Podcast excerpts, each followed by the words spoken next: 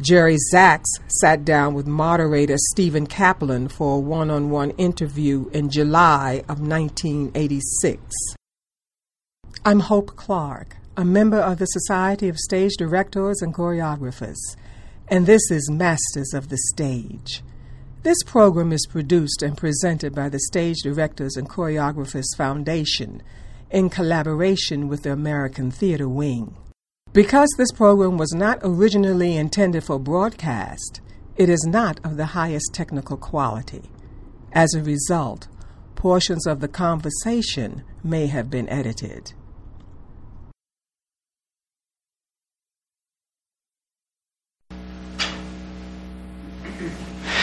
Good afternoon, and uh, welcome to the third in our series of one-on-one conversations with. This afternoon we're very pleased to have as our guest Jerry Zaks and as our moderator Melvin Bernhardt. Okay, Melvin, thank you. Hi, um, we're going to talk a little bit about the theater, and then we're going to uh, uh, take questions from all of you. Um, When I first met you, you were an actor. Uh, did you always intend to become a director? No, no, I didn't. I um, I had no interest in it whatsoever. I had fallen in love, uh, fallen in love with the theater as, as, as an as an actor, as a performer, and was doing that very happily, very happily, and just enough to make me think I could continue to do it happily.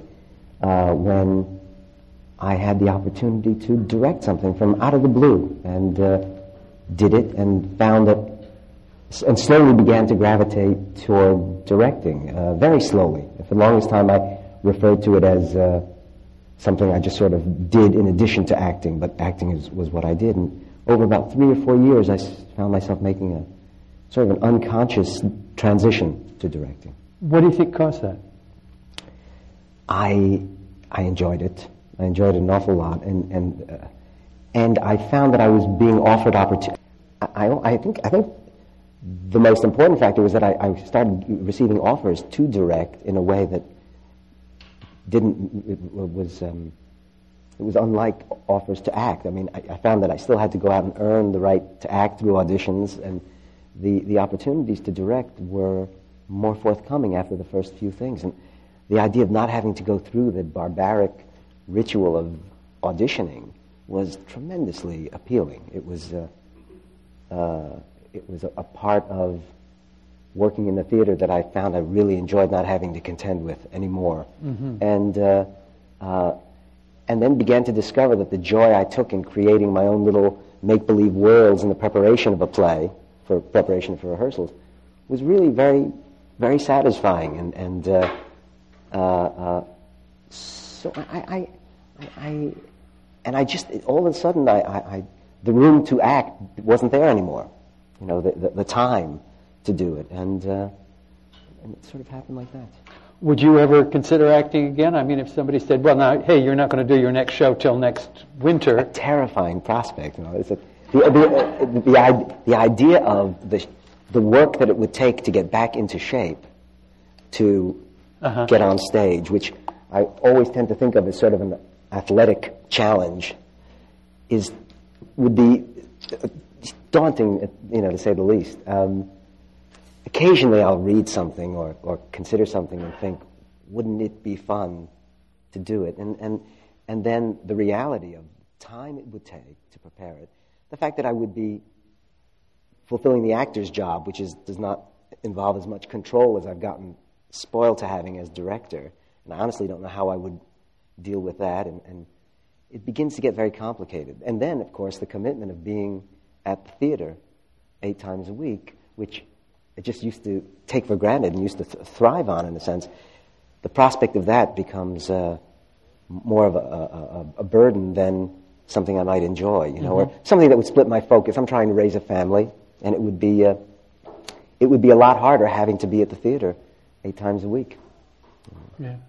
Um, uh, how did you how did you go about learning the director's craft? I mean, you had been on in rehearsal halls all your life. Yeah, I think a trial and error over a period of time, and really, I, I wasn't thinking of it so much in terms of learning the craft as just trying to make a specific moment in a specific play that I was working on work at that time. And it just, as I look back, I think it was a, it was a function of doing uh, doing uh, uh, uh, uh, uh, d- directing as much as I possibly could direct once I started. And I, I don't I don't know that I've ever really fully learned from the mistakes I've made on previous productions. I'd like to think that I have, but it astonishes me how often I'm surprised uh, by something, you know, once previews begin that I hadn't anticipated, or or how long I can hold on to a bad piece of direction before I realize that I'm telling a story other than the author's or anyone. I don't, you know, it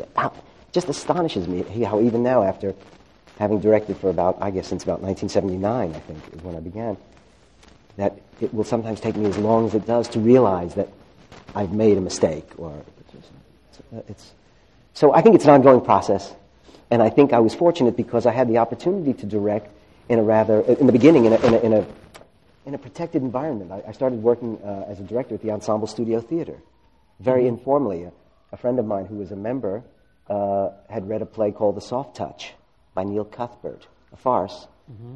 uh, to which he was drawn to play uh, the lead role. And he, he said, why don't you read this? I want to play, I think the character's name was Binky. Why don't you direct it? And I don't even recall why he suggested I direct it, except that he probably knew I had a big mouth and loved being in control of as much as possible, and tended to give actors in companies that I was acting in notes, you know. So you, did, you did that. Can you imagine? It's terrible. But, well, I did, you know, particularly if I'd been in a long run.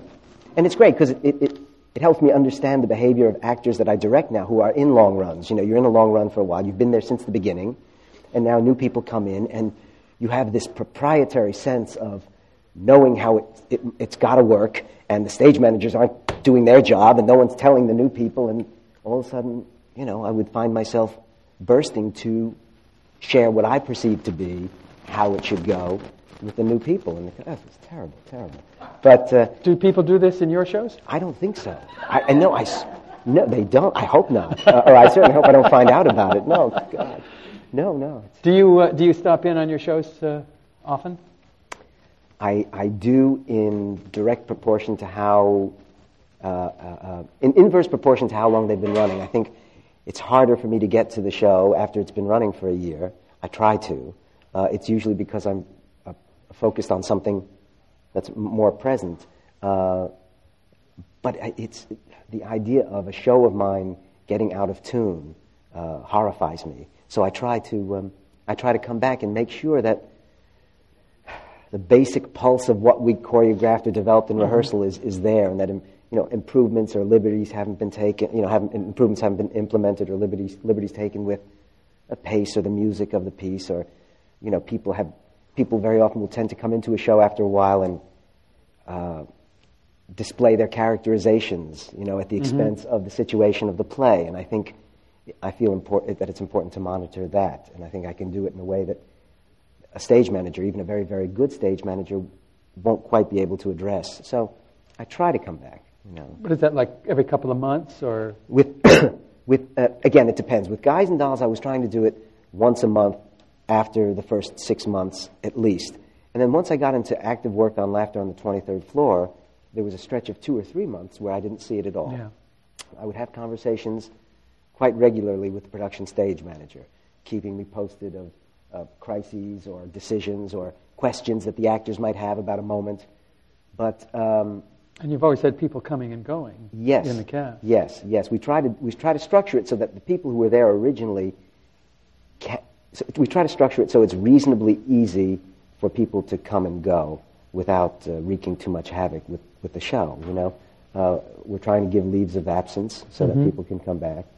Um, But what I've done with Guys and Dolls, for example, is once Laughter on the twenty-third Floor opened, I was back to Guys and Dolls the following week for a rehearsal that Thursday mm-hmm. because it had just gotten it had just gotten way out of tune. You know, it, it, so I was seeing a lot of stuff that I was making me nuts. I attended Faith Prince's last performance and sat for it in a good seat, and it was it was you know there were moments that were truly horrifying because they had changed. You know. I was I, I was seeing uh, mugging and, and, and bad storytelling and, and liberties being taken that just I, I think are natural are inevitable. You're not no. talking about Faith, of course. No, no, no, no, no. No, I couldn't. I almost gave her a note, but I, no. I, uh, but uh, uh, closing uh, something I had to. But um, uh, no, no. It, it, it, uh, it's, it's. I think it's a natural uh, consequence of a long run. I think it's inevitable, and I think you do what you can to delay the aging process. You know, to delay people getting bored, to delay people thinking that it would be better if I did this. Not even consciously, but things change over time, and it's. Um, Uh, uh, I try to delay that as long as possible. And mostly they think it's new discoveries and deepening and all of that stuff. Oh, sure, and it feels good. You know, if this was good the, in the first time, now all of a sudden it becomes, you know, or you, it just it takes a little more time. It feels a little, you know, and, and no one is, is telling that the performer that the audience is not quite as interested uh-huh. in that as they are, you know, and it's it's... I think it's I think it's something that good actors, at least good actors in my experience, have been eager to hear. A little, you know, well, eager is not the right word. Are grateful to hear, uh, as long as you know, as long as they're not made to feel too silly for having it pointed out to them. I think. Yeah. Now you said in an interview in yeah. New York Magazine that the key to comedy, uh, let's see, comedy only works if the audience cares about the characters, if they believe that the characters' needs are real. And you tell that story, maybe you should tell that story about working with Zero.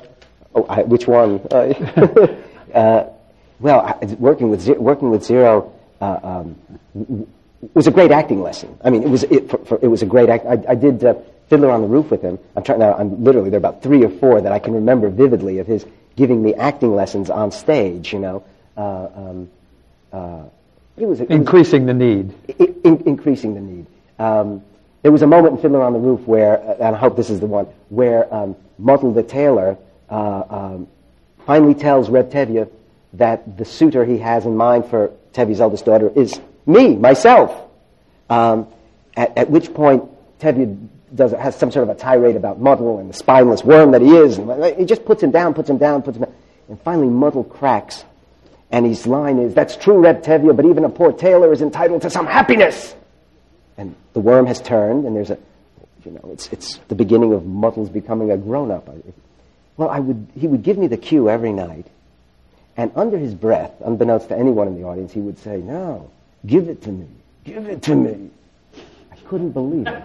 I thought, I thought, he's giving me notes on stage. I mean, I, before I, body mics. That's right. That's right. That's right. No, give it to me. And and I thought again. I thought I was at ten. On the scale of one to ten, I thought my line reading and the degree of rage that I was expressing was at ten. But I was being careful.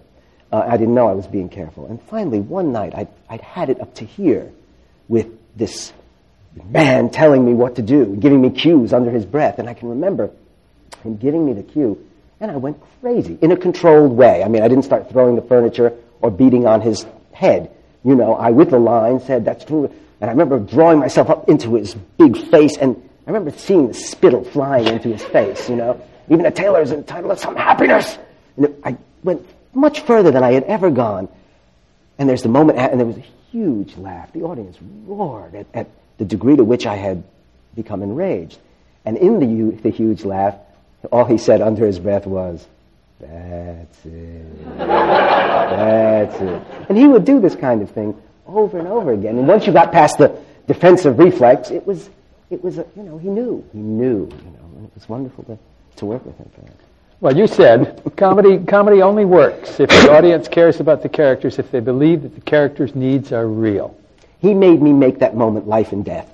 Now, is that generally the approach? It's, it's, it generally is for me, and in, in that the pieces, the, the plays that I'm drawn to require that. You know, it's it, a, a character desperately needing to get through to another character, desperately needing to affect another character. Mm. It can be, I err on the side of it being fast and loud because that's usually the the first way to try to get the attention off yourself onto someone else, whether whether you're trying to seduce them or abuse them or it. it, it and, and again, the plays that I'm drawn to usually have, are a succession of those kinds of moments.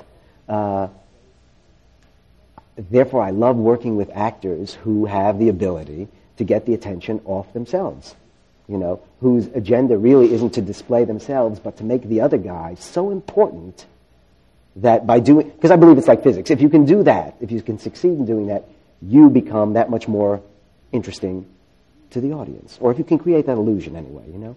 Um, and I just, I just think it's been true of m- most of the plays I've done at any given moment. It's about a character needing to get through to someone very bad, as, though as, as though their lives depended on it, you know. Uh, what about Laughter on the twenty-third Floor? Well, let's Where see. people let's don't really see. seem to have needs in the usual way, because there's it, no plot right, in the usual right, way. Right, Here's the, the need is to be the funniest guy in the room. The need is to the need is to survive in that room. Now, you know, you, this may not be enough. This may not, but it it it it, it translated in, in the course of rehearsal. I wanted to believe that when some, first of all, I wanted to believe that these people coming to this room were not unlike the guys coming to work in the front page, in that they, for all their kvetching, for all their moaning about, you know, what's going on in their lives here, they love to come to this room more than anything. They loved to come to this room. Uh, why? Because they were comfortable top, in, in the relationships they had with each other and in the process that they were going through, which was basically trying to come up with material for a live show the next week. And there was, you know, that was the deadline. So you had a little bit of room to play on Monday because you had just had a successful show Saturday, but pretty soon you had to start coming up with the material. And in that room, one of the main ways that they came up with the material was indulging in kind of a free-form hostility to each other that assumed they were comfortable with e- e- comfortable enough with each other to not edit themselves with each other, and and that it was really important to each of them to get a rise, one way or another, from from, from the other. So, so it takes different forms. But I know that when Randy Graff, when the, the Carol, the character in Laughter on the twenty-third Floor, bursts into the room and says, "Have you guys heard the news? You know, uh, General, uh, Joe McCarthy called General Marshall a communist." He calls that. I want to. How far can we? How far can we push that before she becomes shrill and and distorts? I want to believe that at that moment, the most important thing in the world to her is coming in, getting some sort of sympathetic response to that from these other guys. In that moment, mm-hmm. and if that's and if and I don't believe that, then she hasn't prepared strongly enough for that entrance, or she isn't committing fully enough to getting their attention. You know, it's a room where people got each other's attention, and you kept it for as long as you could mm-hmm. until someone else knocked you off, you know, took it from you. And so it was not a polite room. It was not a polite room. The stakes were very high in coming up with a good show. As Max Liebman said, from a polite story conf- conference comes a polite show. And that, and that and Neil's memory of what the room was like sort of dictated that it at least feel like it was very important for everyone to be there and very important for each person to be as funny as possible and to get the others to laugh. If you could get your colleagues laughing, then you were scoring, you know, and then you were on a roll. And hopefully out of that would come something. Hopefully out of that you would eventually sit down and get to work and write the sketch, you know, if you got if you got to that point. Of course, in the play, they don't get to writing the sketch till, you know, till we don't see that until the second, second act, act, you know. Yeah. Um, you also said that uh, you believed in banning the playwright for the first week or ten days so everyone will feel safe. And we were just talking yes. here, and you said this was not the case this time. No, no, and it's great. I was, yes, no, it wasn't. Um, it wasn't. And, you know, I, and it was good. It was, this, this was a wonderful experience working, uh, and I, I was just talking to Mel about this a little bit.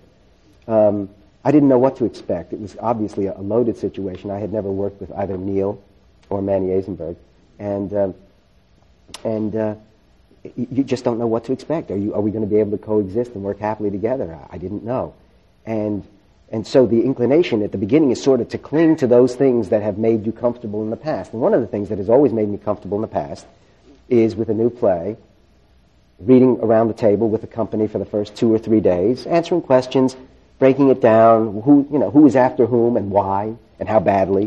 You know, let, and start acting it around the table a little bit. For the people then, you know, the actors to ask questions of the playwright, and then at a certain point to have the playwright play, playwright leave, and then have me bond with the company, and vice versa. Um, I think, in, I think that m- I have done that as much. I have done that because it, it's made me feel safest and most secure in the past. You know, I'm the last thing I want to do is is say something stupid in front of the playwright.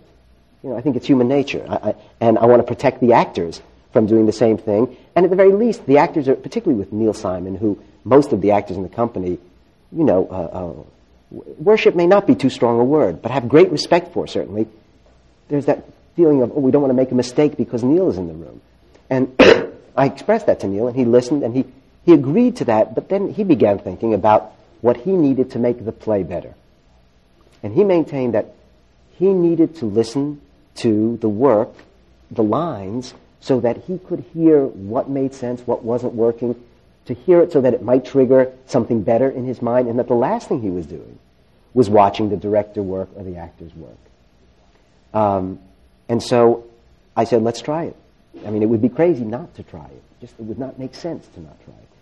And when I found that after the first two or three days, and th- th- this is from the time I started staging the play, because you like to feel free to make mistakes and make stupid suggestions and go, oh, yeah, what was I thinking? You know, and forgive me for even suggesting that, and thank you for trying it so boldly, actor, you know. But it's it's much easier to do that when no one's looking. Uh, what I found was that after two or three days with Neil in the room, I, I was doing my work in, in pretty much the same way that I would have had he not been there.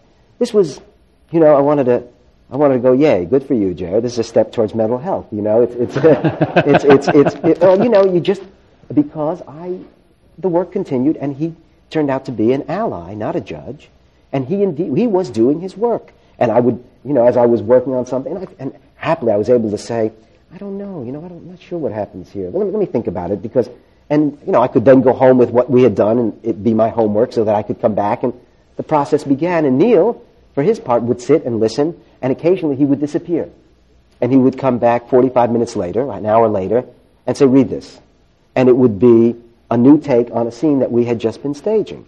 And we did this in a very orderly way. You know, I would read it first. If I thought it, it was good, or, you know, we'd have copies made and the actors would read it right away. And it was great to hear, you know, pockets of laughter erupting around the room as the cast read the new, the change. If I had questions, I'd say, let's wait, let's wait. And then he and I would talk about it uh, and discuss whether we were coming up with something better or something different or something that wanted to wait until we had an audience, blah, blah, blah. But, um, so, you know, what I said in New York, you know, I've, I've amended it. This was really, the, I think, the first time that I've worked with the playwright in the room as regularly as Neil was. The way it turned out, he stayed there, I, he stayed for the first two weeks of rehearsal, um, by which point I had a rough draft blocking of the whole play. Mm-hmm. Um, an acceptable first draft, and it made sense. And some of it was pretty good, but, you know, some of it was sloppy and really, you know, didn't really pay attention to who was telling the story at what moment, you know. But then he left for a week, in, in the middle of third week of rehearsal, which turned out to be perfect because, you know, everyone in the company uh, company sort of breathed a sigh of relief uh, only because we had a, we had a structure that Neil was happy with, that I was happy with, and now we could begin to explore. And so we spent the third week really uh, taking it apart, reinvestigating the staging, reinvestigating the text, asking questions about when a character perhaps was saying the same thing twice, making notes, mm-hmm. which I would compare with Neil over the phone, but which I would delay doing anything about until he could hear it. You know, I found that he was much better hearing it than discussing it sort of theoretically. Um, uh, and uh, that scheme worked out just fine. We were together for the fourth week of rehearsal, which was the final week before we left for uh, North Carolina, where we tried to play out, and it was a change for me, and I was, it was, turned out very happily. Great, great. Well, you've been doing um, uh, primarily revivals, right? You know, I've done a bunch. I, I've done uh, a lot. You know, well, let me see. I've done Six Do- Degrees was a new play, and and Lend Me a Tenor was a new play, and Lend Me a Tenor, uh, and Anything Goes and Guys and Dolls were revivals. I, I like to think that there's it's split pretty evenly, but I really haven't. I, you, you know what it is, I think. Um, I'm, I don't have a vast store of theater knowledge. I, I, I, what do I mean? I was not familiar with Guys and Dolls when it was presented to me as a possibility. I had heard of it. I had never seen it on stage, and I think I had seen the movie, which was pretty unacceptable. It, it was, I mean, you know, it was slow, and very slow, and, and, and were li- lines were changed. You know, I only found out in retrospect that lines were being changed to improve them. And, you know, invariably they change a punchline so it had three more syllables than it really wanted, or, you know, a few prepositions too many, and it just, it was just the effect was numbing. So I didn't really have great affection or knowledge for the show or knowledge of it. So that when I really seriously sat down and listened to it and read it, it was, you know, I perceived it, I sort of pretended it was brand new, and that, mm-hmm. you know, Frank Loesser and, and A. Burroughs had just said, here's the first draft, what do you think? You know, which is a bit, what, uh, uh, what's the word? It's a little game I play, but it, it's one I can play easily because I'm not burdened by uh, the, the knowledge of, of the show, you know, so. Had you been familiar with Damon Runyon and had read any no, of that? No, only, yes, in Did college. You, in college, in college yes. You had read some, and, and so you had some vague notion of, of what... who he was and his style and, the, and how economical and imaginative his, his language was, but all I knew about Guys and Dolls was that it seemed to be everyone's either favorite show or the greatest show ever written, you know? And, and, and you know, which, which really kept me from seriously considering it several years ago, because the last thing I wanted to do was deal with that. You know, everyone's, you know, with, oh, that, that, you know, I remember getting pats on on the back, sort of, good luck, which basically translated into, don't mess it up, please, don't, you know, at least certainly felt like that to me, you know. Um, but I loved it when I read it, and, and uh, same thing happened with Anything Goes. I don't, I, you know, I know of Cole Porter, I can't recite, you know, I'm not, I'm just not a huge fan and, and, and, a, and a student of his of his music or his shows. And so, listening to uh, a tape of selected numbers from Uh, Anything Goes or from other Cole Porter shows was sort of a startling experience, you know. Oh my God, that's where that's from. Oh my God, you know. So then the idea of working on it never seemed like we were trying to, you know, breathe life into something that had had life once and now was just sort of waiting to be resuscitated, which the term revival sort of suggests some something unconscious, you know, that needs to be. I sort of sort of saw it as a, a, a, a you know, well, let's let's if this had never been done before, how could we do it? But at the same time, how could we learn from the original success of Guys and Dolls, for example? You know, how could how could we learn from that and, and make sure we didn't we didn't fly in the face, you know, of something basic about the show that you, you can't change or you, you mustn't tamper with because of some stamp that we wanted to put on it, you know. Uh, um, tried to answer those questions first. You know, with Guys and Dolls, it was it was. Uh, a, as much as anything, uh, um, about choosing how to present it. You know, it had clearly, that is to say, physically presented. Should we do it in the way that it was written to be presented, that is to say, in an alternating, a scheme of alternating in one full stage scenes? In one, bring a drop in, change the scenery, which you had to do in, you know, the That's how they did them. Exactly. Once you'd finished the in one scene, fly the drop, and now let's use the full stage, bring the drop in, and, and so on and so forth. Um, could we do it in some sort of unisect, uh, in, in some sort of scheme that would be different, that didn't...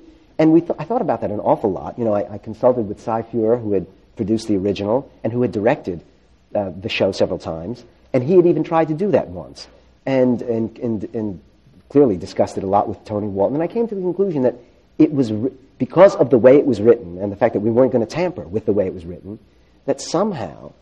To, to be true to the pulse of the show, you know, the rhythm of the way the scenes were presented, one and then another, we needed to come up with some version of that in one full stage, in one full stage. And I don't know, once I sort of decided that, it was, ah, oh, good, now, all we have to deal with is what it looks like, you know? But I, I, it was very comforting to realize that I wanted to do it that way, almost had to do it that way, you know? Anyway. Now, you've got another musical revival coming up. Yes. Yes. Uh, what, what about revivals in general? What does this say about our theater today? It's, it's, it, it's what it says. I don't know what it says about our theater today. It says that I'm not reading new musicals that excite me as much as uh, the old ones that I read. You know, I, I, I, and I don't know why. I, I don't know why. I think I think it's not quite fair. I think developing a musical is something that a direct is a long-term commitment that a director has to be prepared to make. You know. To, and I, and I imagine that a director has a, you know, either has a vision or reads a first draft that isn't ready, but sees where it is going to go and, and, you know, full speed ahead and damn the torpedoes as to how long it's going to take to get there. I don't, I don't think I think that way. I think I need to have a more completed idea of what it is to really get excited about the prospect of mm-hmm. putting it into rehearsal. You know, collaborating with the designer about it. I just think it's, you know, it's. Part of my so uh, the mu- the new musicals that I've been reading haven't excited me enough to want to commit to what is a long process of development uh, enough. I just haven't, I just haven't been excited uh, uh, enough. Certainly not as excited as I get when I sit down with a tape of Funny Thing Happened on the Way to the Forum, which I'm going to do a year from January, if everything goes smoothly. You know, as, as, as sitting down with that tape and that book and, and just pretending I'm the audience to this new version of it, you know. And, you know, when I find myself laughing uncontrollably, and I think, my God, you know, why, why, and the music is, you know, so startling. You had never seen it? I had seen it, yes. Funny Thing, yes. Funny Thing I saw uh, at the Phil Silvers revival, you know. And what I remember vividly is him sitting downstage left with a most beautiful woman sitting on his lap, and him just doing what Davy Byrnes used to do when he got excited, just sort of going and laughing for, you know, what felt like two minutes, because he would keep doing it. And there was just this, I, I remember it being very funny. And, and, and, uh, but, you know, but, but again, it's not a, it's, it's, it's, it's not a vivid memory of the story and the relationships. It's just a sense of, a general sense of light and music and lots of laughter in the theater, and which was confirmed when I sat down and actually read it, you know. I even saw, I once saw a, um, a, a production of it, or most of a production of it, I think, in a small theater in New Jersey that was very, it was done on a shoestring, but had the audience, and myself included, in stitches.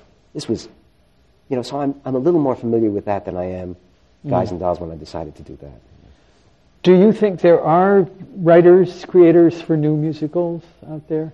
I think so. I, I, I, I think, um, again, I haven't, I haven't become acquainted, I haven't spent a lot of time seeking out their company. I become sort of aware of, uh, of them. I, I remember seeing w- once once on this island, um, mm-hmm. uh, Flaherty and, and um, Aaron. Aaron's, thinking, this, this, you know, this is exciting. I, I happen to think that uh, uh, Alan Alan Menken is capable of writing, you know, a Broadway score. You know, he's absolutely, mm-hmm. you know, it, he's been, but he's very happily working uh, in films. I know he wants to do a Broadway show. I know that. We've spoken about it.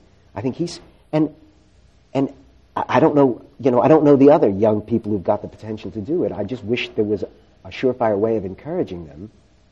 You know, it doesn't do much to tell them that I'm not interested, you know, or that, you know, the idea that, it, I just, I, I, I don't know where they are, and I'm afraid that the, the ones with the talent are too easily seduced away to, um, to film and television. And that's true of playwrights too. Huh? Oh, sure, and directors as well. I mean, yes, it's it's it's you know, it's happening. I, if you if you take a look at the credits to most uh, mo- um, most of the, I think a lot of the sitcoms that are running currently, uh, um, a lot of them have directed by uh, you know, someone that I know to be a trained theater director, and clearly they're happily involved in a job that is regular and paying them a lot of money, and they're probably getting a chance to, you know, to do their work. And and, and it's, you know, I mean, I've watched the taping of, of television sitcoms, and it appears to me that, you know, w- once you got the hang of it, it would be a lot of fun, you know, I, w- what it is beyond that, and it certainly would p- pay the bills. And so I, I, I don't think that's, I, I don't think that's anything to become concerned about. I hope those talented people come back to the theater and work in the theater when they feel they can afford to, or wh- whatever, you know, whatever draws them back. Reading a script that they feel they have to do. Um, Uh, it, it's. I just wish I knew the answer as, as to what it would take to encourage people to write for the for the musical stage. I, I, I don't. I don't. I just don't know what it is. Well, there is um, um, a, a unit now that's at Playwrights Horizon and Manhattan Theater Club, and is there one other theater involved? Lincoln Center. Is that right? They're beginning to, to.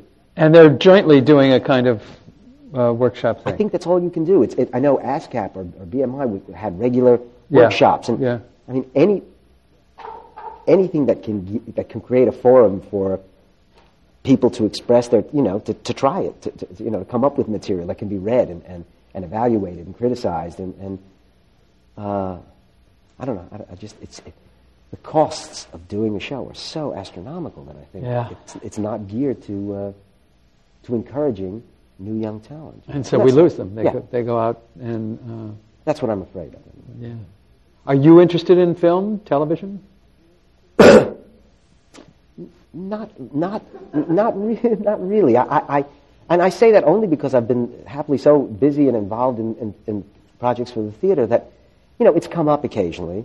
Uh, the possibility to come and direct this T V show, or and, and, and come and direct, or, or come and take a look at this feature. And it's a combination of things. I, I really don't like leaving home at all, uh, at least not now, uh, at all. And uh, it's rarely that you can do a T V show or a film without leaving New York. Uh, and I'm, I, you know, not being familiar with the technology of the camera, how to use the camera, how to use the different choice of lenses, as opposed to the proscenium opening where you have one lens, you know, one lens, and you have to make create the varieties within that. It's just something I've never I've never done, and you know, I I'm, I'm not eager to throw myself into that kind of a situation unless I were to read a story or have an idea for a story, or that I just felt I had to do, you know, so so urgently that it would overcome those concerns. You know, I'd somehow deal with those, you know, and mm-hmm. give myself the time to consider the possibilities that an experienced director would be able to consider with less time, you know. Uh, but I don't, I, it's not something that I'm really uh, uh, focused on, you know. I'm not, it's not, it's not a goal right now. You started directing in seventy-nine. Yeah. Um, and... Now, granted, your career has changed in the course of all this, but how has the theater changed in this period of time? I, I, you know, I was afraid you'd ask me. Yeah. I have so little... You per- knew I would. No, no. I have, I'm ashamed to admit, sort of, that I have so little perspective. You know, I have so selfishly been involved in staying busy. You know, mm-hmm. being in the theater from from undergraduate days, what it's translated into working on something. That's what being in the theater is. It's working on a project, having something to work on, or planning to work on something, as much as you could control that. And you certainly can control it more as a director than you can an actor, I think. I think. And that was probably one of the reasons why I was drawn to it. Um, pursuing that, I, I haven't taken the time to sit back and really reflect on the larger question, you know. Um, I think, I would like to believe that the costs... notwithstanding, that the theater is just as healthy now as it was twenty years ago, because what what you can get in, in live theater when it's right is so unique that I like to think that the need for that is never going to go away. You know, I think that there will always be someone who wants to see it, and there will be always be someone who desperately wants to put it on, you know, who wants to make it happen. But isn't that group shrinking? I, I, I, I mean, there know. was so much know. more going on. I mean, well, it, yes. you, you, you remember the number. Yes, the in number. September, you couldn't. There was the booking jam yeah. on Broadway, yeah. and off Broadway was even worse. Yeah, and it's a, yes, we have. This is the height of the season now, just before Christmas. Right. We have empty theaters on Broadway. Right. Lots. Right. We have two, two it's or three shrunk. plays, two or three plays that are that are happening. It, it has shrunk. I. I, I I don't know why, and I don't know what to do about it, you know? And it, it, it's, it's, and, and, I, and again, my, my every inclination is to want to stick my head in the sand and say, no, no, it's not happening. It it costs more to do a show, and yes, there are, you know, one-third as many shows, if we're probably less, I mean, and, and, but that it won't go away, and you just, you just have to keep the faith and keep trying.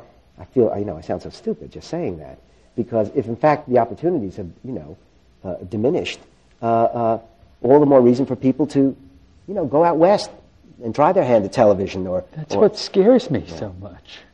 Isn't there? No, it scares me too, and I and, and, and, and I don't want to admit it, and I want to and I want to believe. Well, things were going okay, and I've got something to work on. Therefore, it must be okay for the entire community, which is really stupid. You know, uh, I don't know what's to be done. I don't know what's to be done. Um, you know, uh, I think what's scary is that it felt like going into the theater was the natural next step. For, it was the natural first step for someone falling in love with performing or directing or writing. That it was it was the theater that you dreamed of mm-hmm. involving yourself in. And that television and film was sort of something that sprang from that. You know, the, the, the way the way it sort of still seems to be, and I may be naive about this, in England, you know, it's all centralized in London. So many of the great stage players do films and television, but then in the evening they're doing something in the R S C or the National, you know.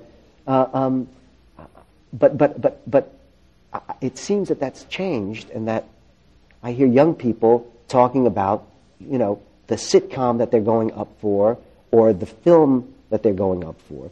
media that had the capacity to inflate the appearance of talent, I think. Uh, it just, you know, uh, you, and someone who has not developed a craft of truly acting and being able to sustain a performance, now I'm focusing on actors, are being rewarded because they have, they've been blessed with something cosmetically appealing, and because in close-up, someone skillful with the right choice of music and the right choice of lighting and the direct instruction to not do anything can create the illusion that something tremendous is going on. you know, now I, I think, that, you know, again, I hate to sound, I don't want to put it down. I think there is an entire craft to that, you know, that and yes. and, and, and, and an ability to tell a story in that. And, you know, it's, it's why you hear very often stage actors are overdoing it in their film auditions, you know, because they haven't developed the ability to, you know, leave room, enough room for the imagination of the viewer, which is, I think it's critical on stage as well, but it's it's yeah. life and death in a close-up, you know, um, from what I, from the little I know. And I think that's dangerous because, you know, you, you have a, I'm afraid that we'll have a generation of young people who are not being rewarded because they've developed the ability to sustain and make credible a performance on stage in person in front of someone else, you know, that they've been rewarded for something else.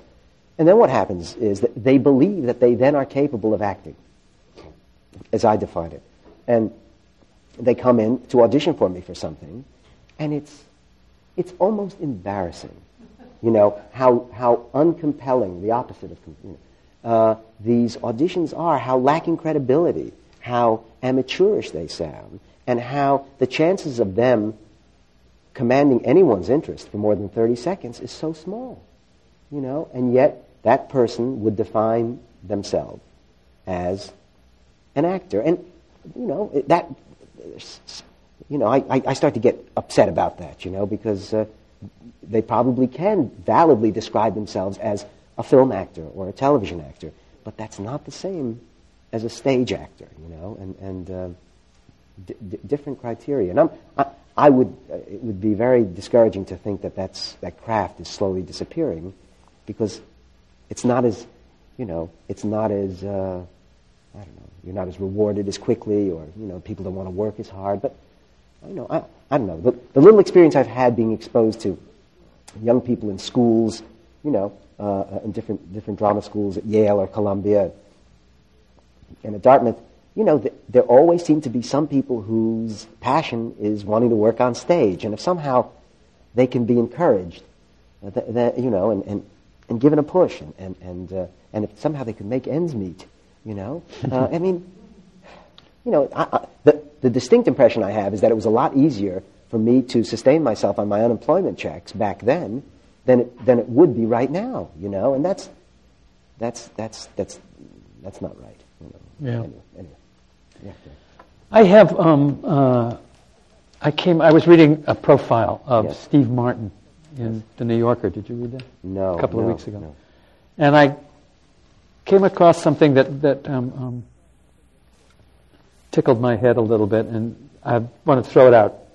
It's a quote from Mike Nichols talking about Steve Martin, uh, explaining why he ne- he had never become a director. Steve Martin. And Nichols said, to be a director, you have to be willing to be a prick. It means telling someone, sorry, you're not working out, we found someone else for the part. And I'm afraid the score is awful. Someone else is composing a new one. All those prick things you have to do if you want it to be right. And you have to do them to decent people most of the time. It's necessary for your artistic health. What do you think? I agree. That's it's it's the hard. I, I think it's, oh, it's the hardest part of. I think it's the hardest part of directing. I think auditions are. Well, you know, but there, yes, because you can be fooled, and and the, the pressure's on to find the company, and and uh, because it's so unreal. Okay, okay. So so, but even there, even there, you can try to structure it to make it as real as possible, and it's never going to be real. But you can at least try and. You know, get to know someone, get rid of their nerves so that they can, you know, try to find out what you need to find out. But but having to t- having to give the bad news, um, it, it, It's the worst. It's the worst. And, and uh, uh, um, there's there's no joy in it. Very often it's to people that, that, that you you like, but um, I don't, you know, the the idea that it, it, the, the music that you want to hear, you're not hearing because someone is not capable of playing that music.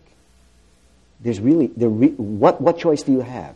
I mean, really, uh, uh, as, as directors, I would I would ask that, you know. And it seems to me, unless you're prepared to, to, to live with the music, you know, that you're hearing, uh, which is not, and which you know to be not acceptable for whatever reason, you know, you have to make a change. And I, I'm forever looking, I'm forever turning around to see who will make the call, you know. Maybe, maybe there's a, and you know, and I even hope it's a person that I don't like, because if it's someone I don't like, I could even just, I could justify having the general, the producer make the call. And I've only done that once, you know.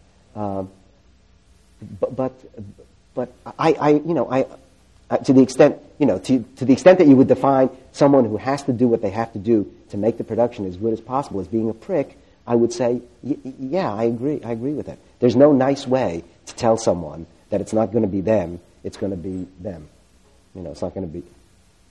Uh, but but that's just a matter of, you know, if it were a painter, you know, if you were a painter, uh, at the risk of being pretentious, you know, and you decided that that color wasn't right, you know, you could make the change, and no one's feeling, no one's life would change, no one's feelings would be sh- shattered. You know, you wouldn't. It would be it would be a lot easier, but I don't think it's any different to the extent that you're trying to create this living painting, you know, and and the actors are, you know, the means by which you're doing it, or the or the composer, you know, if it's a what, whatever. So um, I didn't think that was in my nature at all, because happily the first one or two things that I directed, it never came up, but then it did when it was became very clear all of a sudden. Something that an actor was doing was call, was keeping the play from happening. You know, an actor would, and at first I thought, well, this is something that this actor can. Please God, let this be something that this actor could fix through a note or a suggestion, or or making clear that I'm not pleased with this, that this is a problem now that we have to. And then to discover that even after trying that, it was it was it was made worse. Because the attempt to deal with it, it had to do with an actor who, who was uncontrollably cracking up whenever that actor was genuinely funny. They, they, when, whenever the actor was genuinely funny, he, the actor would crack up, and and, and and at first I thought, well, and that's fine, you know. In certain, I mean, of course, in rehearsal, you're going to do something. That's the joy of rehearsal. Someone does something brave, and it's it's it's it's you know, or implements a note much better than you ever imagined, and it's hysterically funny, and you everyone cracks up, and then you get used to it, and you incorporate it. But this was something different, and I'll ne- you know I'll never forget having to do that. Oh, anyway, it, it's it's a it's a part of. I mean, it's, know, the, it's, it's the rotten the part of it. I think so. Yeah. It's, it's the what advice do you have, Jerry, for um, directors who are building careers? Uh, I, I, if I if I had to say one thing, if I had to say one thing, because I've thought about this, you know, um, I think one of the things that helped me make the transition from actor to director, in, in not a very planned way, is that I absolutely fell in love, you know, with the first couple of plays I directed. I, they were comedies, and I genuinely thought they were the funniest things that I had read to date, you know. And the and the, and the prospect of being locked in a room with these plays and the act was the most pleasant, you know, possibility I could I could imagine just about. And so I would say, when contemplating what to direct, you know, try not to settle for something that you, you sort of like, that you have an intellectual reason for wanting to do, uh, as opposed to a strong personal reason. And that can be, you know, it can take any form. If it's a comedy and it makes you laugh out loud hysterically, that's a very good reason to want to direct. I think that's a very good... Re- and and you think you understand the story and you want to be all the characters all, uh, at once. I think that's a very good reason to direct a comedy. Um, and I think the work is so hard uh, and filled with so many traps along the way that unless you have that to sustain you, it's going to be a more difficult journey than it should be. N- no, I don't think so. Never had to do that? No, I don't think so. Great. I, I don't think so. Uh, I'm trying. I'm, I'm, I'm sort of. I, I don't think so. I think I, I've come close to directing a few that I've withdrawn from because I thought at the last moment, this is not going to be right. Now, who knows what that is? You know, that just might be fear yeah. of the unknown. I mean, I had, I didn't. Uh, you know, I was not eager to direct Anything Goes. I was not eager to direct Guys and Dolls. I was afraid of screwing up tremendously. So I have to separate that sort of terror of messing up, which seems, tends to come with every new project, you know, getting it wrong, you know, uh, with um, um, with the fact that there's something about the material that I'm forcing myself to connect to, as opposed to really feeling passionately about it. I. I I have, I think with most of the things that I've directed, if not all of them, there has been something about it that I have been eager, very eager to do and explore. Uh, that wasn't always the case with my acting work, you know, mm-hmm. at all. Uh, at all, you know. I don't think actors, you know, you don't fall in love with doing commercials. I think you fall in love with the residuals that, that you get from doing them, mm-hmm. I, I think, you know. And, and, and the fact, um, uh, but, but I, I, I think I've yet to really commit to directing something.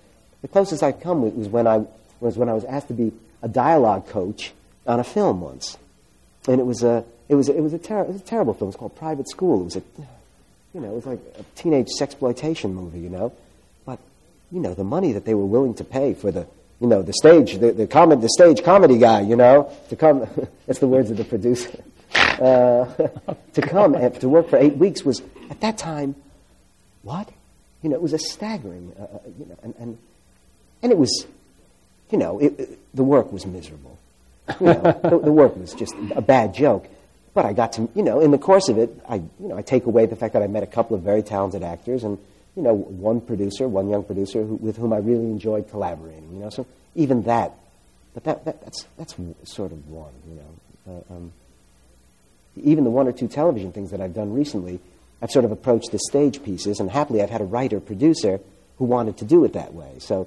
That's been just sort of like putting on a one-act, you know, a, mm-hmm. a, a one-act that you, you like, you know. But, um, you know, I think, I think I've generally been uh, very excited about the plays I've chosen to direct. Yeah. Let's uh, take questions. Uh, can we bring the house lights up a little so we can see each other? Right in the front? Yes. Would you say something about the casting process and using casting directors well, and how it's worked out for you? Um, I, I think casting directors are... Uh, critically important, you know. Um, I think there's, I think there may be to some people a misconception about what their job is. I, I, they don't, they don't literally cast the play. I think that's the greatest misconception, you know. Uh, uh, although uh, it doesn't often sound that way. Sometimes you get the impression that they do. At, at at their best, and I've been very fortunate in that I've worked with several really, really diligent casting directors. They. They they they they they they're very helpful with casting ideas. They're they're very helpful when they're helpful in, in, in sort of narrowing down exa- what exactly are we looking for, and if we don't know exactly what we're looking for, then how, you know, generally or what you know what they're critical in terms of the logistics of uh, the audition process. You know, bringing in the people that they think should be seen. You know, and you, you have to rely in large part on their knowledge and their taste and their intelligence, you know, and the fact that they understand. I mean, I don't think two directors define what it, what is a good actor in the same way. And I think, you know, it's very helpful to me, you know, you know, this casting director, this this director may think this actor is wonderful, and this dir- and I may think the actor is self-indulgent, narcissistic, and totally useless, you know, for the. And you, you hopefully want to align yourself with a casting director that understands or responds to or is in sync with what your definition of a good actor is, you know.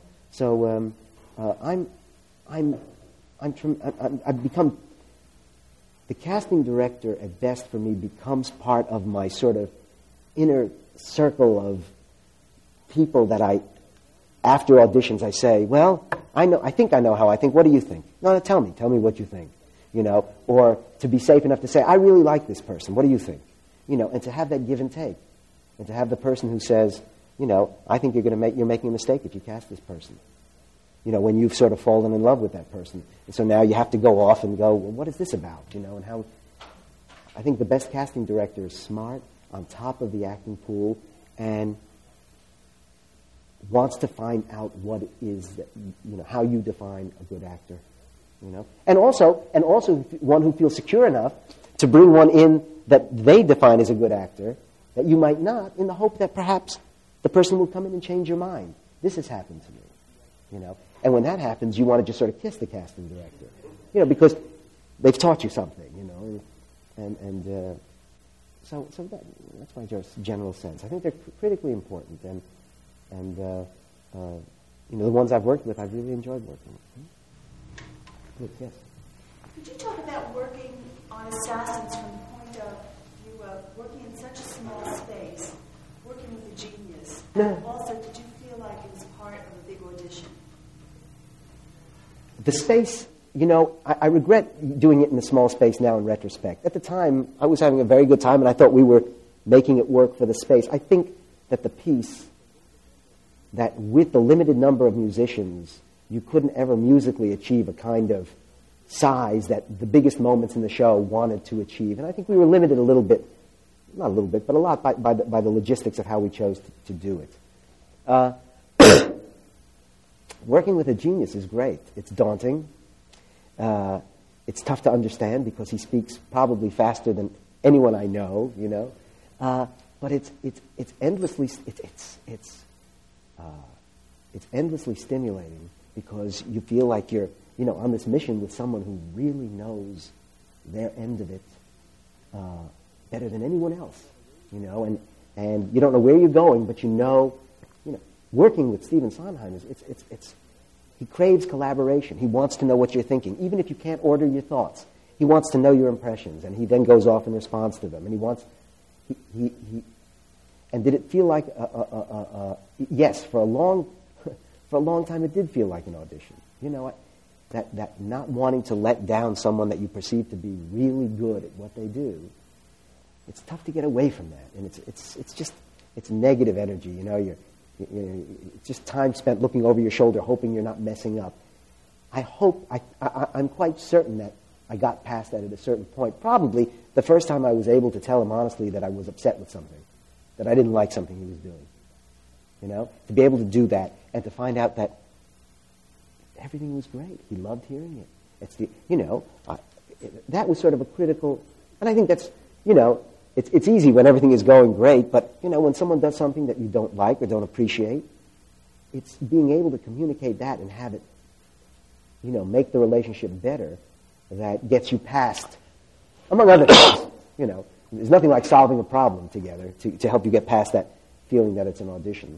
But there's also, you know, feeling that you're free enough to say what bothers you as well as what pleases you, you know, what you don't like as well as what you do like. And that happened that happened pretty easily. Up until the point that it did happen, it did feel like a bit of an audition, you know? I didn't mean him so much as for the, the Broadway community. Nah. You know, the Broadway community, you know, that's what, what is that, that's that, that, that it's it's it, it's what is that, you know? It, it, it's like if it's fellow craftsmen who are working, that's one community. I you know, I I I generally like that community a lot, the people who are working to make it happen, make theater happen somehow, you know? I like that community. The, the Broadway community who was coming to the early previews of Guys and Dolls, loving the fact that it was in big trouble. You know, that's, that's, that's the Broadway community that, you know, I just, I don't really care. And it exists. It's, it's you know, it's, because it's an exciting world, and the work, when it's right, is exciting, you know? And everyone wants to be part of the work. You know, you can't give anyone greater joy, I think, than implementing someone's idea. It, you know, it, I mean, what, you know, someone comes up with a suggestion in the course of rehearsal that is great. You know, and you go, "Whoa, that's really good." And you, you, it's very important for people to be involved, and so you're involved on the level you can be involved in. And some of it is actually practical, and some of it is gossip. You know, so when we were working on it. I, I mean, this isn't, I just, we had so much work to do that what the perception of the Broadway community was really not too, it, it, not too important. It became, it became, it became important when the question arose as to whether we were going to move the show or not. And it became clear that the Broadway community that was responsible for putting up the money to move the show didn't have sufficient faith that it would sell tickets, you know. And that's when I sort of resented the Broadway community, was at that moment, you know. Uh, but it didn't, it didn't in any way diminish the experience, you know, the experience. Yes, I'm sorry. I'm just curious, uh, you talked about Guys and Dolls earlier, about your self-professed naivete toward the history of the writer. Yes. How do you then work with designers who I, I, often well, come with that history? Well, I tried to educate myself as much. Once I committed to doing the show, I certainly tried to educate myself as much as possible. I studied the original designs with Tony Walton. He showed me what was done and why it was done. Um, I had a pretty good idea of how w- what I wanted Tony to do based on, you know, having c- concluding that I wanted it in one full stage, in one full stage, and having seen some drawings that Tony did in a, a book of plays that he had done the illustrations for, and I thought, imagine a whole series of drops with that kind of flair. He's got this tremendous painterly flair, you know, and that would be great. That would really sort of automatically impose a design unity on it that, you know, would be spectacular, you know, in my mind's eye. And then he just went off and started doing sketches for, for, for, for scrims and drops that were just, you know, breathtaking. But, um, so yeah, so I, tr- I try to, you know, give myself as much knowledge as I possibly can when I go into the conferences with the designers. Similarly, before I met with Cy Feuer, who had produced the original, I, I read... You know, I read as much of as, as much as I could about the original. I read the original script, which was different in certain ways than the, you know, than the French version. There were, things were cut, things were changed. You know, and I tried to really educate myself as much as I possibly could in preparation for it. Just fall in love with a tasteless piece of shtick and gets a big laugh. Yeah. How do you generally deal with that when you're really in love with something that's happened after? Yeah. Been away for a little while? It's it's it's a great question. It, it really depends so much on how I have felt about the shtick. The problem is, if I've loved the shtick, you know, then I accept it and I just don't question it for a long time. This happened in Laughter on the twenty-third Floor, I must tell you. And it, it was the, one of the few things that made me happy we had as many previews as we did, because it wasn't until late into previews, just before the critics came, that I made this change. Now, I'll give you an example of what I'm talking about. Uh, Max Prince, the role that Nathan Lane plays, entered uh, after this enormous build-up. Everyone that came in talked about Max, Max this, Max that. In comes M- Max Prince. And he does not come in doing anything funny right away, the way the others are sort of designed to express, get, you know, they get laughs right away when things are working well. There's an element of mystery. Who is this guy? You know, what what is going on? What's going on? Who, who is this, the, the, the, you know, the center of the show? And in the beginning, we had a sequence where the character would come in and immediately go, whoa, whoa, whoa, whoa, whoa, whoa, whoa, whoa, whoa, whoa, whoa, whoa. And then he would do variations displaying what a headache he had, what a hangover he had. And then he finds out that the network is called. And what proceeded after that was about a minute, forty-five seconds of nonverbal shtick, in the best sense of the word, business, that involved the character of Max Prince muttering to himself, carrying on this this this monologue, this interior monologue that was leaking, while the others just sat and watched him. And it would be about how much he detested the network, and he would go, and all the time he'd, he'd be taking his coat off, putting his coat on, taking a handkerchief out, spreading a handkerchief to sit down, which was something that Sid had done and which Neil was fond of. The idea, he was fond of the idea of Nathan doing it as well. And in the middle of spreading it, he would strangle it as though it were just a neck. And then he would sit, and he would make funny sounds, and he would sit down and take out a cigar, and he would and he would sit down, clearly still agitated. This is forty-five seconds now. And he would light the cigar, and he'd start to suck on the cigar. And as he would suck on the cigar, he would clearly make infantile sounds.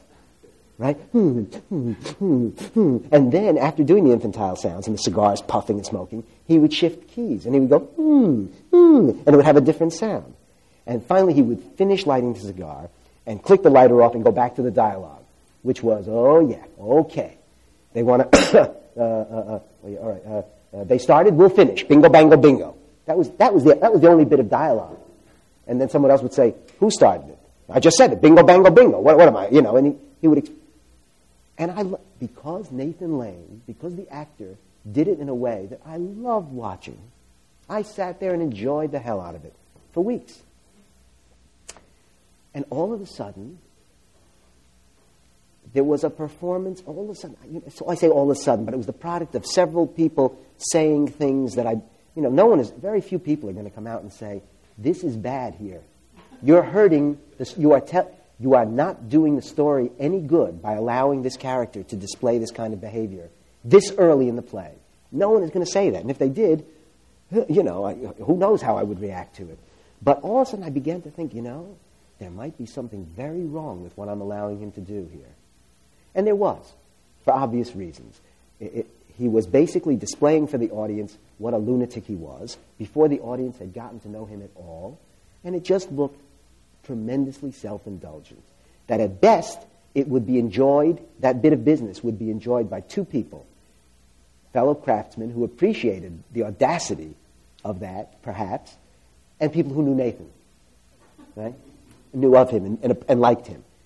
That left out an awful lot of people, you know? And, and all of a sudden, it hit me, because it was consistent, too, with something else that would happen. If Nathan were to get too angry too soon, it would, the tone would change. The tone of the piece would change in an unacceptable way. And somehow, these two, and in and, and one performance, late in previews, these two things came together. Nathan was a little too angry uh, uh, um, in the course of it, just a little too hostile, you know, and it was, you didn't believe that he really loved these guys. You, you know, he just, you just believed he was angry. He was angry at the network. He was angry at everybody. A perfectly acceptable thing to have happen in the course of the process. But that, in conjunction with this extended bit of business, made me re- think, oh my God, this is wrong. Now, how do you tell an actor who has been doing this now for three weeks or four weeks, happily, you know, it's become an integral part of their, this is the hard part. And this is the moment of truth. I mean, it really is the moment of truth. And, I mean, I have a found, there's a there's a reservoir of trust between Nathan and myself because of the experience that we had together on Guys and Dolls. But this was unique, and it was, you know, it was basically saying, don't do this anymore. First I said, we got to cut it down. We got to cut it down. You know, when I began to sense that it was wrong, I, I knew that something was, I didn't realize that it was all wrong. Well, to make a long story short, I expressed this as in as articulate and as private a way as possible to Nathan so that no one else heard this. And I tried to make him understand that the effect of his character would be enhanced by this rather than diminished. And he, the, the, the, the actor is either going to trust you or not. And so what we ended up doing, this was now, I made this realization Monday night. Critics started coming Thursday. Now, so Tuesday, Tuesday night, I asked him to do it without. And sure enough, We, and Neil, Neil, having understood that, you know, that this was right, changed a little bit of the dialogue. He, he he cut out some of the stuff that begged the character to display how eccentric he was, and gave him something a little more coherent in the beginning. And it, it was it, it made a dramatic a dramatic difference to how easily the audience got to know and like him. You know, a wedge had been taken out, a wedge that had existed between him and the audience. I took out. That, that was a tough one. That was a tough one. Um, it's easier if you know the shtick is bad right away, you know, and is only and only feels good to the actor, but is, you know, splits the focus or tells the wrong story or changes the tone of the story you want to tell. Then it's easier to deal with, and you only have to hope that the actor is willing to meet you halfway. You know, um, you, you know that that's just a lot, a lot easier. Once I was in in, in Lend Me a Tenor. When I was staging Lend Me the Tenor, you know, simultaneous action in two rooms. At one point, at one point, the action finished stage left and picked up stage right. And the character stage left was required only to read a magazine, while the action stage right. And this is where you can't cut to close-up. You, you have to have actors who appreciate how delicate focus is and how religiously they must control it. You know? And so one rehearsal, the lights went down stage left, and... Uh, uh, I started to watch the scene stage right, and I looked over, and there was the actor reading the magazine, peeling a banana. There was fruit on the set. You peel a banana. You know, so I joked. I joked I, at first. I joked about the banana, you know, and made it, and hoped that that would somehow translate. But it never does. You know, the idea that anyone is going to read your mind, it just never happens, really. But I made a joke about the banana, and this time and we did it again, and, and, and, and sure enough, the lights changed, and there was the banana again. So we stopped, and I took a break. I went up on the set, and I took the banana off the set. Just took it off the set without saying anything, again, in, in good humor. The scene began again, and I looked over stage left, and now the actor had a different piece of fruit. So we had to have a little meeting about, you know, about the focus. It's that's easy though, you know. And again, you just you have to be. I think the key is being able to explain why it's not a good idea. That's all, you know. Uh, it happened in Guys and Dolls. I'm running on, but it was critical in Guys and Dolls, and it, and it goes right to the heart of something that was um, problematic in Guys and Dolls. I cast Walter Bobbie as Nicely Nicely Johnson, and by doing that, I went with a guy who turned me on the most in auditions. Period. He just lit up the room when he did when he came in. And Walter Bobbie was not fat. Stubby K was really fat, uh, and so there was a big how you know, how important or not was that to the show. And at first I thought, well, it's not important. The key is the best actor, you know, the things things that make sense and that you learn. You know, go with the person who brings the most life on the stage and everything else will follow, you know. But there was one scene that was not working. There was a little scenelet where Nicely comes on carrying a bag of groceries, you know, and, uh, and, and he's supposed to be somewhere else waiting for Sky to show up. And Nathan Detroit sees him. He goes, what the hell are you doing? He says, I, I was hungry. I stopped out for some groceries. And then ba- Nathan basically then tells him to get out of here and get back to the room. And Nathan continues on with the scene. And try- it seemed like a stage wait. It wasn't working. Walter, bless him, Walter Bobbie would come out with a different prop in the bag of groceries every preview. You know, once he had Link sausages. Uh, uh, um, once he had, oh, I don't know, an ice cream cone, an apple. And one night I saw him backstage and he said, I got it. And I said, what? And he took out a carrot this big. It's sort of a, it's all about phallic symbols. A carrot this big. And he went, huh, what do you think? And I went, no, no, no, no, no. And and he thought I was kidding. And sure enough, this, this the scene happened that night. And he came out with this carrot, chewing this carrot. And I didn't know what had happened. I, clearly, I had not expressed myself clearly, you know. He thought that I had given him tacit permission to do it. I was so pissed off at how badly the scene was going and the fact that, to my mind, he had done something I didn't want him to do, that I said, well, I'm just, I'm just going to cut the scene, you know, which up to that point had been very difficult to do because it's, the book is so brilliantly constructed. And then I thought, wait a minute. And I rushed back to the script, and I read it very slowly and very carefully, and that scene, that little moment with Nicely, has absolutely nothing to do with stuff, with the plot. There isn't anything in that scene that you don't find out in either the scene just preceding or the scene just following. Nothing. And it was all of a sudden I realized that that scene had been left in only to capitalize on Stubby K's weight. It was clearly a joke about his eating, which made no sense with Walter, who was athletic and not at all overweight. And we didn't go to any pains to make him appear to be. We didn't give him a fat suit. I was so excited about that cut. I can't tell you, because I, I just knew that it would create the impression of the action continu- You know, there's nothing like taking something out that feels like it's asking for a laugh that isn't getting a laugh. And that was tricky because, poor, you know, the bless him, he felt, as directors do, that, no, no, no, just give me enough time and I'll make it work. No, no, it's not the text. It's not the script. It's the way I've staged it. It's the way I've, it's the way I've helped the actors.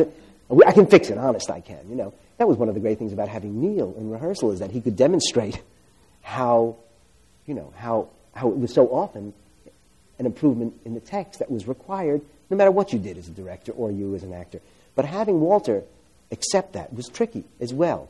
But the fir- the first night we tried it, it you could ju- there was you know the absence of it created such a it was a relief. You know, it was, it was one of those one of those when you know you've done something right, you know that you've you know you've gotten it, you've gotten to it in time, you know. That was thrilling. So I think, he- to answer your original question, I've gone off on a tangent, it's just to really keep asking yourself whether it's right, whether the bit, whether the shtick serves the piece, or whether or not it's, you know, just something you like, you know, and perhaps something that you don't have the nerve to perhaps bring, consider that it's it's it's not right, that it's wrong. Yeah. You have a problem not with actors, but with playwrights, where you think that the change should be made and how delicately or un- indelicately yeah. do you find yourself having to approach them and say, you know, I don't think this is working. In I, I tend to be delicate. I tend to be, you know, I think that's the actor in the, you know, I, I believe that what playwrights do is so extraordinary, you know, making something from nothing, that I tend to err on the side of being real fastidious about actors keeping to the text and blah, blah, blah. And I tend to approach act, uh, playwrights a bit deferentially, you know, a little less now, but certainly delicately, and, and certainly not in front of it, you know, very privately. And I tried to have planned, I think one of the keys is timing. I think when you bring up your objection is critical, you know, depending on the person you're working with, you know. Uh, I found with Neil, even though I suspected something should not be in the play, I found that if I waited for the right moment to bring it up, it would protect the possibility of having a change implemented in that he was more positioned to hear it himself. Um, it got easier and easier as we began to trust each other more, you know, to the point where he eventually said, if you don't think it's working, take it out, you know, which was sort of terrifying, you know, uh, uh, and, and didn't, isn't exactly what he meant, because in the entire process, we really only had a disagreement about one line, you know, uh, that I, I felt should... Oh, sure, no, no, I, I, you know, I, I, I think so. Um, um, uh, it was towards the end of the play when um, uh, Ira uh, comes in and talks about raising money for um, a bum that he's just run into on the street, you know, and and at one point one character says, um, Ira says, down there, but for the grace of God, go I, and one of the other characters says, well, then by the grace of God, why don't you go down there and send the bum up here, you know, and it's a big laugh. And it seemed to me that was the moment when the next character should have entered, you know, uh, to, to, to continue the story. And instead, one of the writers, Carol, says, no, no, I'm going to chip in with Ira. And, and someone says, why? You don't even know Velvel, the bum. And she says, I know, but every once in a while, Ira makes me cry. Go figure, you know. And I, it just, it, I, you know, now I don't, now I don't, I don't think, now it's sort of gotten to the point where I don't mind hearing it, you know, but at all. It just, it seems okay and it seems fine. And I know that I have an inclination sometimes to want to, you know, I, I tend to lobby to get rid of stuff that expresses how a character feels, you know, uh, in words rather, rather than seeing it happen. Or, or I'm not being very clear about this, but I, I wasn't sure that it was earned or, or, or, or, and so, you know, uh, um, I expressed that, but he felt it was. And in a situation like that, it's going to stay in, you know. It's, and, you know, I mean, it, it just is. It just is. The, the fact is, and this is this is the important part, that in the course of, uh, I don't know, um, over a year of work, and certainly two to three intense months of rehearsals in New York and and and, pre- and previews, and, and that was, you know, we we had thousands of decisions to make like that, and that was literally the uh, literally the only one where, you know, we had we had a difference of opinion. There was there was one other one that I there was another moment where I, a line should I felt the line should have been taken out, um, but we needed it because a costume it, we needed it to cover a costume change, and we never got around to changing it, you know. But there we agreed, and it was wonderful because I expressed my concern about it early on in the process. Neil said, well, he wasn't sure, and then about three weeks later, I, he, he kneeled over and he said, you know, I don't know if we I don't know if we need that line, you know. That it, it was the same one, and so the journey that we took sometimes was not direct and linear, you know. It would, it would. We would each need time to sort of. We would each need time to digest what the other was saying, you know, and then sort of come up with, with an opinion, away from the heat of the moment, you know. Uh, um, yeah.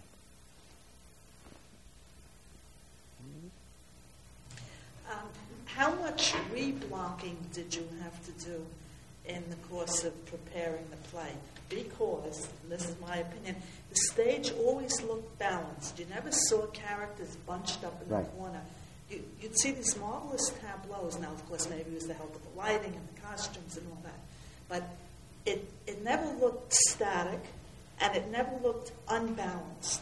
How did you do it? By not, you know, I appreciate that so much because it's, I, I, quite frankly, it's one of the things that I take most pride in, is that is that the audience is all looking where they should be looking at the same time, hopefully, and if you were to take a picture of it at any moment, it would have a kind of symmetry that made sense. And I think that's that's by starting day one and and and, and starting and and trying and trying to always be open to making it better and not falling in love too soon with an idea, because the chances are it might not be telling the story that the play is trying to tell at that moment, as well as something else you might come up with down the line. Now, that's not always true. You, you know, sometimes a bit of blocking you come up with right away is is right. It's it. You know, that, that's it's. The, but that's I think that's the exception to the rule. And so I just continue to potchka with, you know, the different groups. And I find that my most exciting homework, once we've gotten into rehearsals, is going off with the mental picture of what we've just done that day and examining what is it, what is it about it that's either self-conscious, uh, unbalanced, if you will, you know, uh, awkward, clumsy, you know, not graceful. And and why? You know, why? And the notebooks are full of casualties, you know, blocking casualties, staging casualties that never saw the light of day because, oh, they just, they just, they just didn't seem natural or graceful or, you know, or choreographed. I, I like the choreographed feel, you know. I, I like it to feel like you were having a good dream. You know, I've, I've said that before. But, you know, it's like, wow, this, everyone seemed, you know. And it's just about, it's, for me, it's about doing, the, you know, continuing to refine the choreography as much as possible. Why did you choose such a shallow ground plan? You know, it wasn't. It wasn't. Um, it, I think I'm trying to. I'm trying to recall now. I'm trying to. Recall. I know we had a wide space, and I know in the wide space that, and, and I know we wanted a, a, a ceiling, you know, a sense of a, a roof on the room. And once you do that, you limit, among other things, the lighting that you can do upstage. I felt that the audience, that that the action needed to be as downstage as possible, to create an in-one feeling without it looking like we were trying to be in-one. Mm-hmm. Uh, also, there was something about, and this is Tony, this is Tony Walton's brilliance, I, about that, that set in that theater that preserves the look of it even when you're underneath the balcony overhang. It's sort of the, he calls it the mail slot look, you know, which also causes the actors to look bigger. They become sort of larger than life without, you know, without putting them in lifts. You know, it's just there's something about, the, and I think that has to do. Also, we needed the space to create the illusion of an outside world, you know, to the extent that Tony and I have always sort of approached plays that take place in a room with the question of, yeah, but what's the outside world like? Uh, House of Blue Leaves, you know, takes place in, in the room in Queens, the two rooms in Queens, but Manhattan's out there, you know. The Front Page, it takes place in this borough that the that the reporters love, this hovel. You know, it's their home away from home. And outside the impersonal world of the Chicago courts building, I think. I mean, whatever that thing is. You know, the, the, the, yeah. Uh, uh, and here, we were limited. It was a one set, you know, one one large room. But it was sort of important to create the illusion of outside. And we needed a certain amount of room to do that. fifty-seventh Street, the plaza in the distance, you know. Uh, you know, Manhattan outside the room. We had to dump stuff out the window, you know. So it was a combination, I think, of all those things. That's interesting. What about Six Degrees? Aye. Aye. What about... Six Degrees, you know... One of the most... I'm going to... At the risk of hyperbole, one of the most special days in my life, I can because I can vividly remember this, is when I realized that the scheme to present Six Degrees with just the two sofas and the Kandinsky and the actors in the front row would work for the entire play, you know. It would, it would work page one, two, three, oh my God, this is good, yes, I can see this, I can see this transition, right through to the end of the play. I, you know, it's one of those, it was sort of like, well, you know, it's it's just, it's just one of those happy days. And, and, and it was, a, it took, because it was sort of an arduous process getting to that point. John had written the play very cinematically, you know, uh, uh, that is to say, quick scenes, quick cuts. One minute you're in the living room with Paul and Wheeze and Flan. The next minute, you're in the kitchen, you're in the bedroom, you're in the dining room. No, let's not go in the dining room, let's come back to the kitchen. The next, and it was sort of startling. And if you stick to the first twenty-five pages, there's no reason to not present the piece in um, a, pla- a place with walls. There's no reason not to. But Tony was great about con- insisting that once you got into the piece, it broke down in a way that would cause the walls to become... Uh, an obstruction rather than a friend, an ally. And and I thought, yeah, yeah, yeah. Uh, and, and, and, and there was something about the pulse of the way John told the story. I always felt from day one that it was as though seventeen people rushed into a room and all turned to the audience and said, have we got something to tell you? You know, who wants to go first? Flan, you, you want? And everyone had their story that they desperately had to tell. And the way it was written, there was an unmistakable rhythm to the way these people, to the beginnings and ends of those beats. And I just felt that conventional entrances and exits wouldn't work. So at first I thought about having the cast uh, sit, sit in bleachers upstage of the walls and let those walls be scrims. But that didn't solve anything because they had to get up, come around the scrims, you know. And so we investigated that. And finally, the idea of having them in the front row so that they could stand up immediately and establish themselves and disappear by sitting down. The fact that the audience would accept, we could make two sofas be Central Park. Why not? You know, if we said it was Central Park, you know, I mean, I never realized how much an audience w- w- would embrace if you, you know, entrusted them to imagine it. If you told them, this is where we are, they would go, okay, great, I got it. And that's what ended up happening. And uh, um, it was because the play was written in such a way that it wouldn't support a conventional, you know, walled set, uh, because it went to so many different places. And finally, the only way it seemed to do it would be in a place that would serve all those places, you know? And and uh, uh, uh, uh, there was a moment, as I say, when, you know, and those ideas are great. Your, your fear is that you come to something on page thirty-one that renders the whole scheme, you know, useless and indulgent and detrimental to the life of the play. That, but that's what I mean. I, I actually went, th- you know, went through it moment by moment. Now, this could work. And I sort of had a sketch. And Tony's notion that we have an above was critical, just to break up the space, you know. Uh, um, two, two, we had two windows above. And, you know, just, it, it was, I don't know, it was a very happy collaboration, his and mine. Um, we were both very excited about it. I must tell you, when we presented the idea to some of the powers that were that be, Um, we got a negative response. And that's daunting. It's really daunting, you know. And, and it was one of those times where, because I don't fancy myself particularly brave about anything, you know. But I will do what I need to do to, to you know, to get it done. I, I will, you know. It's that aspect of being a, you know, whatever Mike said. Uh, uh, and, and, and here, it wasn't so much, it wasn't so much about being, a, you know, a bastard. It was about, no, I think this is going to work. Because somebody called it very sixties. Well, yeah, it's nice, but it's sort of sixties, don't you think? You know, uh, you know, uh, it, it's that that's a bit, you know, it tends to pull, you know, deflate you a bit. But no, I just it was that was one of those cases where I just felt we had come upon, the, you know, because to me it's about finding the vessel to present the piece, to finding the solution that's going to serve the story. And I think, you know, that one happily seemed to work out. Oh yeah, you that know, was you know? brilliant. That was it brilliant. Felt right. I think we can take one more. It's great that you all came out here. I'm telling you, it's the holiday season. You should be shopping or something. Right? I, I know that for the most part, the work you've done for the last ten years or so has been in Broadway, Lincoln Center, and early, I hate to use this word, but mainstream comedies and yeah. musicals.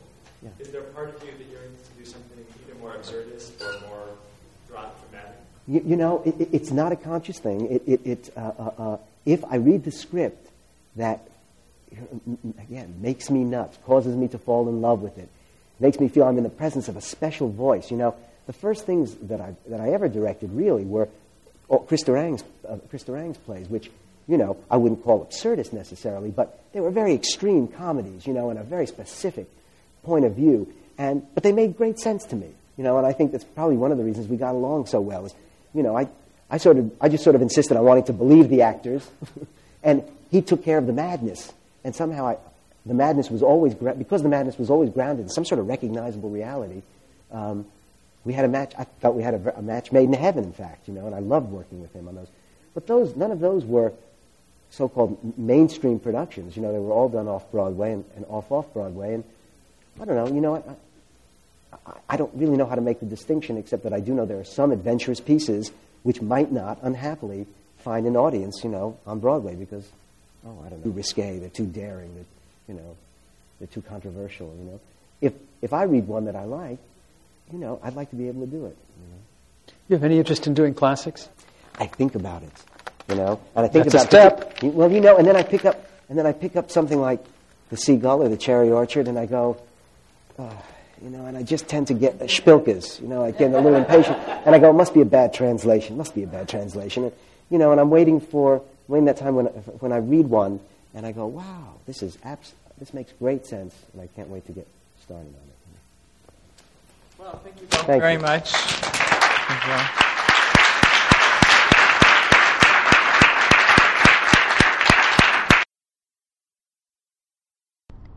Again, this is Hope Clark, and thank you for listening to Masters of the Stage. This program was made possible by support from the Society of Stage Directors and Choreographers, the National Labor Union celebrating five decades representing the needs and aspirations of its members. Visit us on the web at w w w dot s s d c dot org. This online series is presented in collaboration with the American Theater Wing, dedicated to illuminating how theater is made through the words of the people who make theater. Visit them online at american theater wing dot org.